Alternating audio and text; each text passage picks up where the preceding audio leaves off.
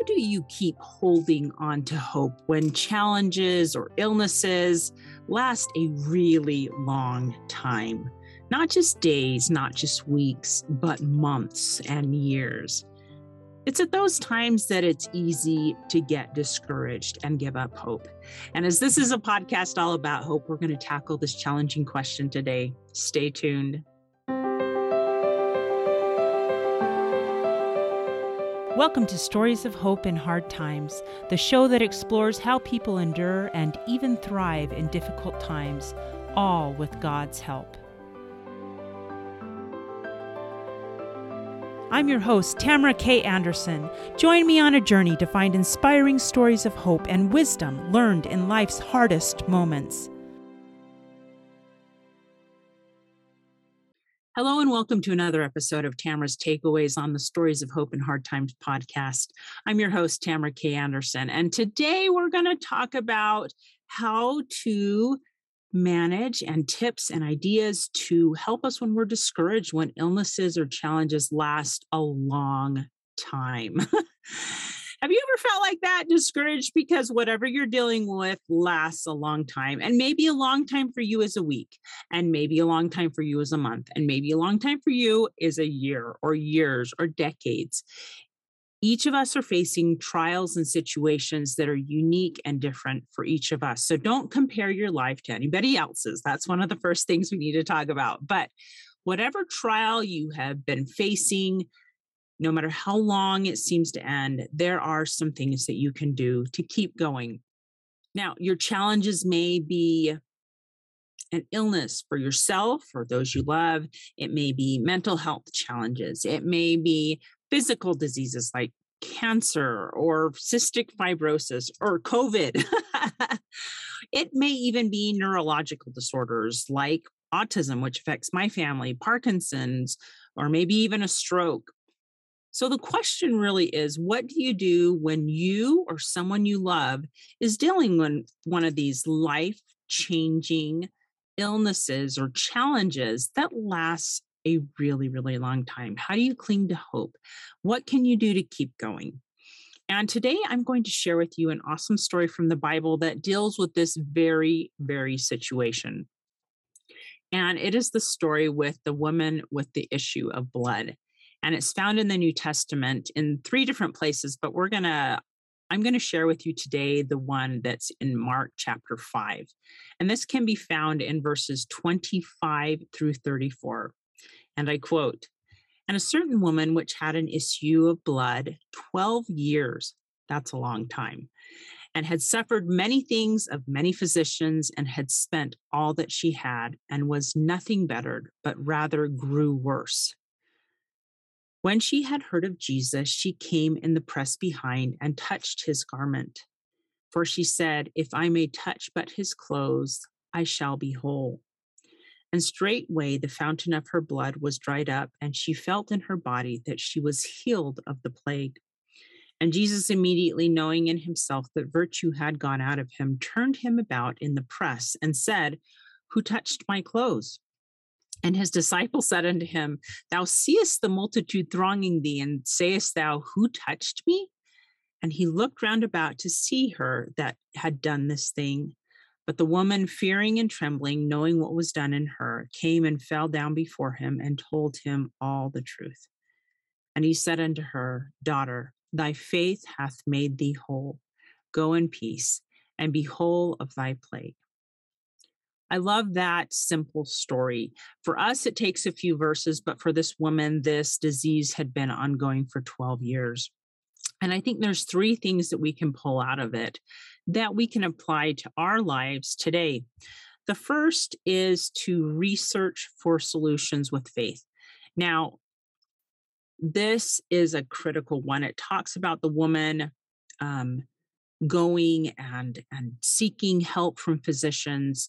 She was talking to experts in her day in her field and she tried you know she talked to them she worked with them. And so i think some of the keys to researching solutions with faith is first talk to god. Dear god here's the solution i or a family member is dealing with. Help me to figure out what i should do. Talk to experts is the second thing. Um, and then keep your ears open. This woman here, she was 12 years into this disease, and she finally heard of Jesus. And she was so excited when she heard of Jesus because she heard that he was a great teacher and a great healer.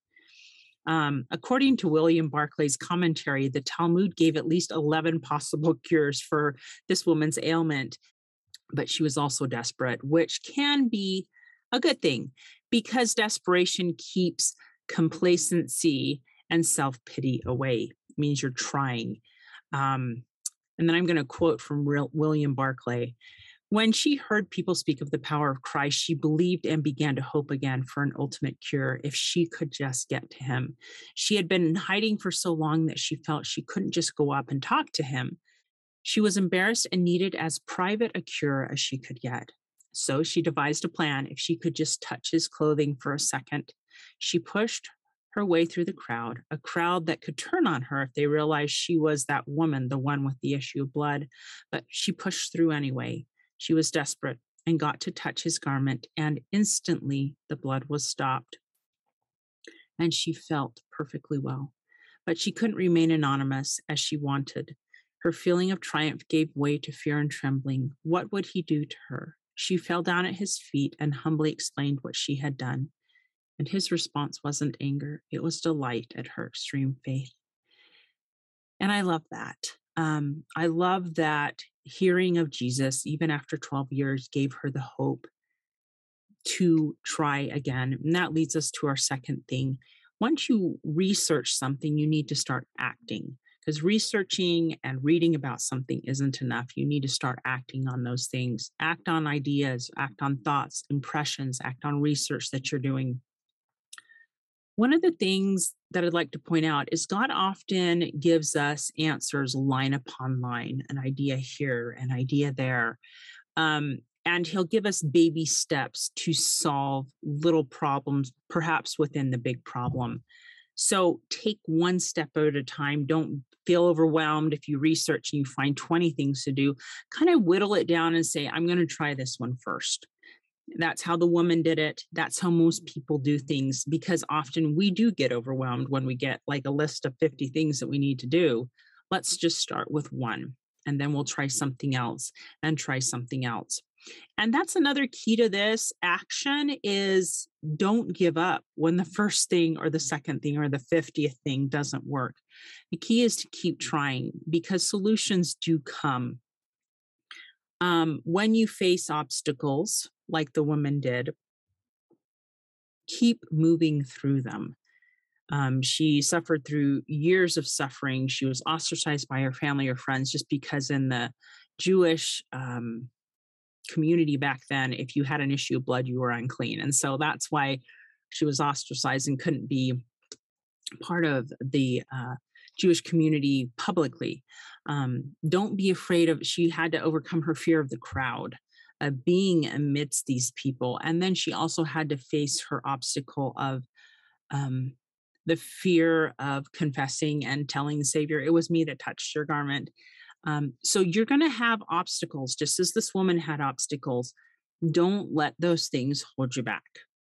Keep trying, keep acting, keep moving forward. So we have the first two things that we've talked about, which are researching for solutions with faith, acting on ideas. And the third thing is trust the Savior can heal you in his own time and in his own way. So, this third one is probably the trickiest because it requires patience on our part.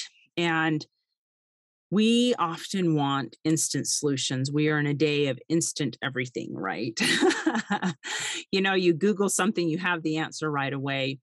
And unfortunately, healing isn't like that.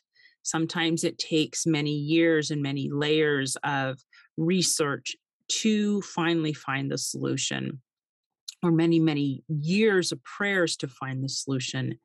Um, one of the my thoughts for you as you are trying to be patient is to talk to God and ask Him to tell you if there's anything you can or should be doing while you're waiting. Because maybe you're waiting for Him to present the solution and He's waiting for you to take some little action. And so keep that conversation with God going. Talk to Him. Is there something I can be doing? Is there anything more? And remember to pray asking for baby steps of miracles, always while adding, Thy will be done.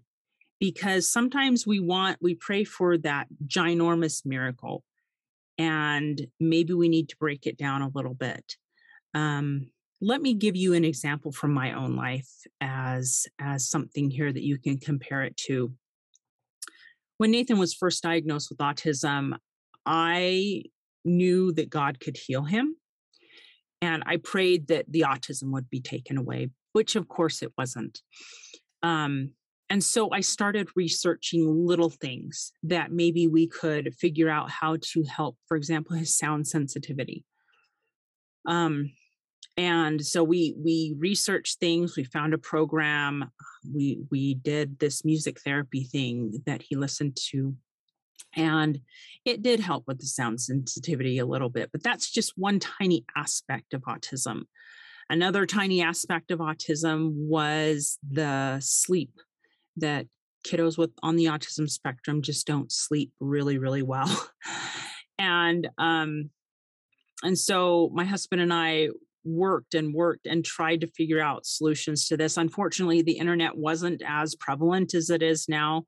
And so the solutions had to come either in books or by commiserating with our fellow parents who had children with autism. And and so um I, I kind of had to go through things the hard way there. Unfortunately, my husband and I tried so long on our own to uh, tackle this obstacle of the kids not sleeping well for years until we finally were just so so tired we went to an expert and i wish we would have gone to an expert sooner so as part of your research yeah it's good to talk to friends but sometimes it's good to also talk to experts and that's one of the things i wish that i would have done sooner as soon as we talked to an expert he taught us about melatonin which was a lifesaver for us um, there are some people who have to take other medications for helping their children sleep with autism, but we were blessed that melatonin happened to be one of ours. And this is way back before melatonin became like a huge thing that you could just buy over the counter. You could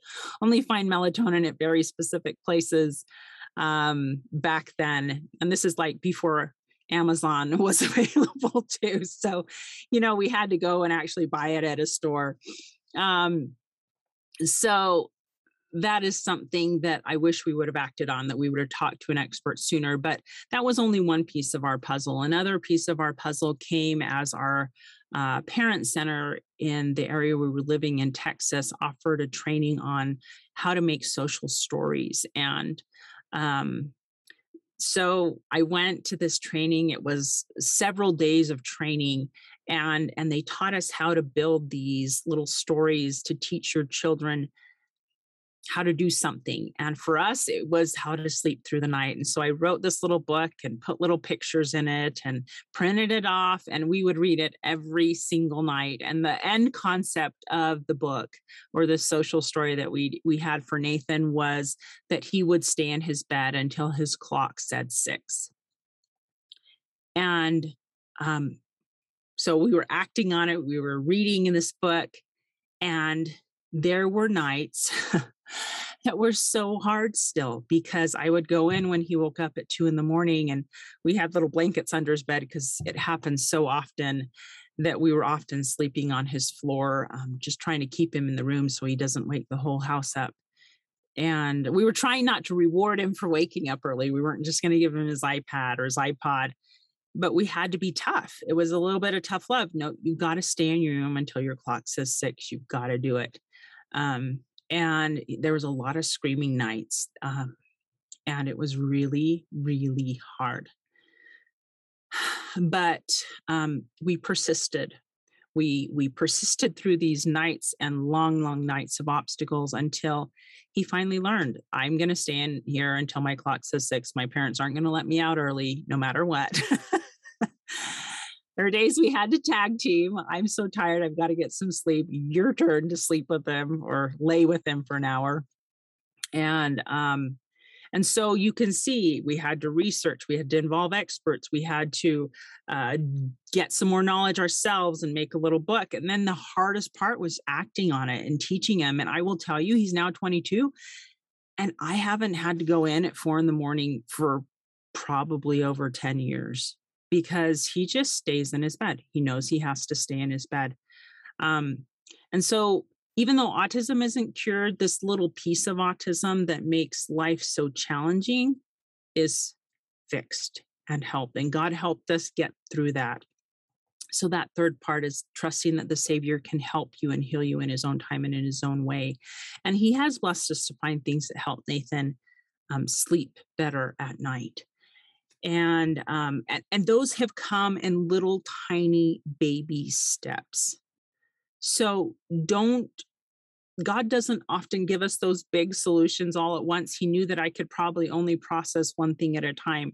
First, it was the melatonin, then it was the social stories, then it was the implementation of all of that. But finally, our, we got the solution we wanted. Another thing that I want to mention before I conclude is that often with Christ, trusting that healing will come eventually, that third step, is that sometimes the hope and healing that we will receive or that someone we love will receive won't be until the next life. And keeping that in perspective. I know that someday when Nathan is resurrected and has a beautiful and perfect body, thanks to Jesus Christ, that I will have a conversation with him and he will be able to talk to me and answer me.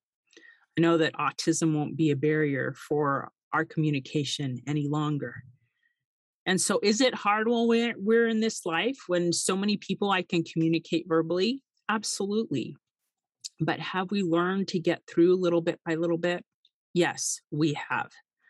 And so sometimes some things he gives us little bits of healing along the way and we just have to trust him and be patient with that. But we also have to keep in mind that God sees things from an eternal perspective and that in his mind, the healing will happen always for each of us. He will heal us physically, he will feel, heal us emotionally. In the next life, we will have that perfected, glorified body. And I'm so thankful for that. I'm thankful to know that. Is it hard sometimes wishing that I had it now? yes, it is hard, but I have to hold and cling to that hope that the help and the healing and that perfect help I may not have in this life, or Nathan might not have in this life, but I can wait for the next life. And the good news is that the next life is forever. We will live like that forever. There will be no more death, there will be no more disease. We will live as as a perfected person forever. And so I can hold on till that. I can live for a small space of time here on earth and have a wonderful, beautiful son who has challenge with, with autism because I know it's temporary and I know that I'll have a perfected Nathan forever and I'll be able to talk to him and we won't have these obstacles anymore. And so I look forward to that with faith. In conclusion, the woman with the issue of blood researched the solutions to her problem. She acted on the thoughts and impressions she had, and she trusted that God would heal her in his own time and way. From her story, we can learn that sometimes it takes time and patience, persistence, and a lot, a lot of faith to carry on daily, weekly, monthly, and yearly as we struggle through these long lasting challenges. We also learn that we can fall at the feet of the Savior and tell him everything, and that he is always listening, and that he can help us. And we learn that help and healing comes in different ways and to trust that God will heal us and those we love eventually. Religious leader Dennis B. Neuenschwander spoke about how the woman in this account acted in faith to come to the Savior.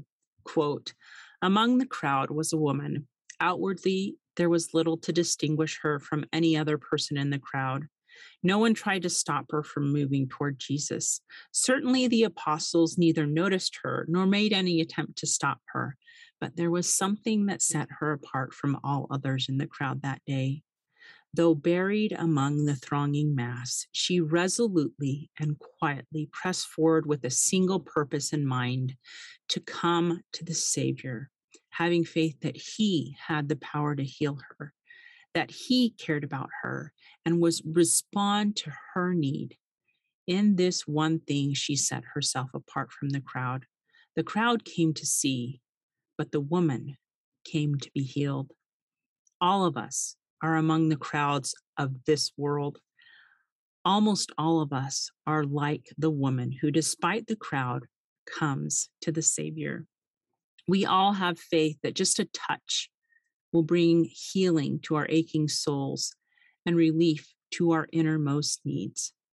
In all of life's circumstances, let us quietly and resolutely press forward to the Savior, having faith that He cares about us and has the power to heal and save us. End quote. So, going back to my initial question, have you felt discouraged, like you wanted to give up because whatever trial you have been facing has been so long and so hard, and it just never seems to end? Have you felt like you've been trying so very hard to find the solution to your problem, but you just can't seem to figure it out? Remember the lessons from the story of the woman with the issue of blood and take action on one of the following items today. First, research and find solutions with faith. Include God in your research, He will guide you. Second, act on those ideas, thoughts, and impressions take baby steps of action. Don't give up when the first or the second or the third doesn't produce the result that you want. Keep going, keep acting, keep trying. Push through your obstacles. Search for the Savior and for your healing. And third, trust that the Savior can and will heal in His own time and way. He may not heal the autism, or the huge problem, but he may present little tiny baby steps of solutions along the way.